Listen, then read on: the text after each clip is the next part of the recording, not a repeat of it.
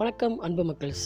இது கதையா கவிதையா பாட்காஸ்ட் அதனப்பா கதையா கவிதையான்னு டைட்டில்னு கேட்குறீங்களா சொல்கிறேங்க சின்ன வயசுலேருந்தே நம்ம கதையும் கவிதையும் கேட்டு கேட்டு பழகியிருப்போம். ஆனால் நாட்கள் போக போக தான் நம்ம பார்க்குற விதம் மட்டும்தான் மாறியிருக்கு.